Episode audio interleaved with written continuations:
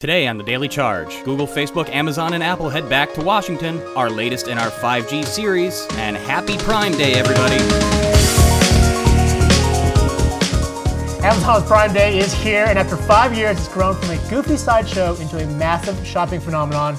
Ben, you've been on top of this. Yes. What What's going on? Man, it's Prime Day. it's You Prime sound Day so again. excited. Yeah, yeah. People are really interested in Prime Day. It's five years now, and uh, Amazon has obviously done a really good job of adding new stuff into Prime Day all Yep. the time to get people interested and still talking about it. Like this year, it was a Taylor Swift concert, which Right. nobody can get Taylor Swift, but apparently Amazon could. So Well, you wrote them. you wrote a great story. It's kind of looking at the cultural impact of Prime Day and how really it's changed the way we've shopped. Right? It's basically created a, a Black Friday esque event in the summer. Yes, yeah, and that's really rare. A lot of retailers have tried to do this for years, if not decades, to try to get people to shop more in the summer. They do this Christmas and July thing. It never really took off. Yep. So, in part due to the economy, in part due to just dumb luck, Amazon was able to just fall into being able to get Prime Day to really take off. And it's causing people on one end to hold off their shopping, Right. to wait for Prime Day. And on the other end, instead of buying them back to school or maybe even the holiday, now you're buying on Prime Day. So it's kind of consolidating the shopping into this two day window. No, it hasn't been all smooth sailing, right? There there have No. been outages the last two years in a row. What do you yeah, it may have been two. it- there was there was one that was particularly bad last year, Right. and then I think the previous one was in 2016 that wasn't as bad, Right. where people had a hard time of uh, getting into their actually checking things out once they put them into their shopping carts. Last year was so atrocious, where I think it was in the middle of the day. It was right at the beginning at noon, and the whole thing fell apart. The mobile app didn't work. Uh, the website didn't work, and that went on for roughly an hour or so. Yeah, and so beyond like beyond the sales and deals, there there's sort of a downside to things. We're seeing protests Yes. erupt all over the country, really looking at some of the issues in its warehouse, which have been fairly widespread. Wide reported. We've reported on some of the issues there. Yeah, this is what happens when you create a fake shopping holiday in the middle of the summer. That uh, you get all the attention, you get the all the eyeballs on you. Well, you're gonna end up inviting protests, and it's just it's it's gonna elicit that kind of thing. And so those concerns about uh, treatment of warehouse workers is going to come up. Uh, allegations that Amazon has been working with ICE, which, by the way, Amazon does not talk about whether it is or isn't working with ICE. That's been coming up. There's going to be a protest outside of Jeff Bezos' house in like half an hour from now in New York. And uh, also concerns about just climate change. There's uh, an Amazon employee group uh, that's pushing for Amazon to do more on the climate. They're also talking up about uh, this, and that's what happened where Prime Day is really getting all these people to talk about these concerns. Yeah, Prime Day is definitely a great platform to get your your, your news out. So next up, get ready for a busy week in DC as they grill the tech giants. The House Judiciary Committee will question Google, Facebook, Amazon, and Apple over whether they are they hold too much power. Meanwhile, the Senate Banking Committee will question Facebook over its Libra, Libra cryptocurrency.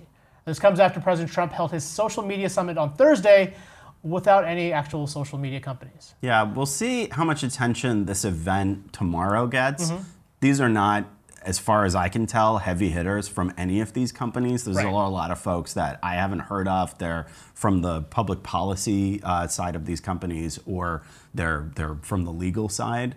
So this isn't a Sundar Pichai uh, event. This isn't No. a Mark Zuckerberg event. But at the same time, we might get some interesting nuance, or we might get some some useful context as far as like at the very least how these companies are trying to defend themselves against the potential for regulation and in a worst case scenario for them uh, potentially breaking up the companies Well, yeah, we'll see what actually gets done because I feel like there are competing interests even on the just the government side of things. People can't even agree from a regulation perspective on what they want, right? Some folks want more privacy rules. Some folks want to address the issue of bias, you know, against conservative voices. So there, there are all these competing agendas, and it, just doesn't seem like anything will get done. yeah Which sounds a lot like DC. well meanwhile like what do you think the potential is for any of these breakups to actually happen I think that's it's a really tough one. I think it's a, it's an issue that these tech companies are particularly sensitive to. I just don't know if it'll actually get done.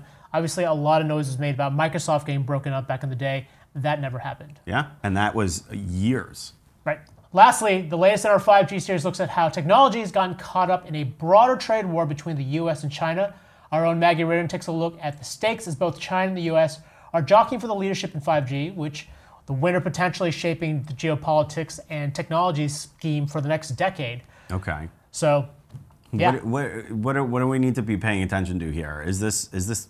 I feel like Huawei This is- is is back in the mix as it relates to this because they they have a lot to do with uh, infrastructure and particularly 5G infrastructure. Is that right? That's exactly it. Huawei is sort of the, the big name, big company that uh, stands out there. It's the number two smartphone player, it's the world's largest telecom equipment maker. Now, they supply some equipment actually to some U.S. rural carriers. They're not allowed in the big four, but uh, you know, given the securities, uh, security issues and the ramp up in government scrutiny over some of its practices, um, it, it feels partly like the security issues are valid in one sense, but also it does feel like this is heavily politicized. This is really more about Trump and more about you know getting leverage to strike better terms in, in with China in terms of trade deals. So, do you, if if the U.S. doesn't end up using any of that Huawei technology, uh, are we in this country at a disadvantage in any way that like maybe we're losing out on any sort of uh, useful infrastructure that maybe we should be using? No, it's a great question. Um, it's it's still kind of mixed at this point because there are enough of these other suppliers. Interestingly enough, you know, due to all the, the consolidation in this industry, there are actually no U.S. suppliers of telecom equipment anymore. Like What? Lucent, you know, they, they got purchased, right? And uh, so we've got uh, you know Nokia, Ericsson, Samsung. So they're they're folks in other countries that are our core suppliers, right? That, you know, there's like the Intels and the Cisco's,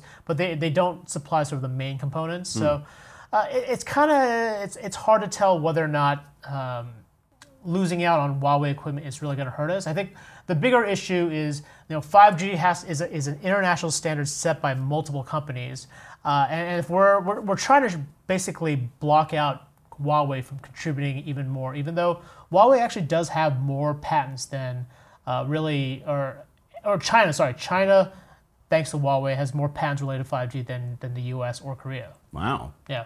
Pretty so crazy. it's you, you can tell there's someone in the White House just thinking about this, thinking ahead and going, well, I, I don't know if I want China to be in that driver's position for 5G uh, and then having us sort of follow them. Yeah, definitely. For the Daily Charge, I'm Roger Cheng. I'm Ben Fox Rubin. Thanks for listening.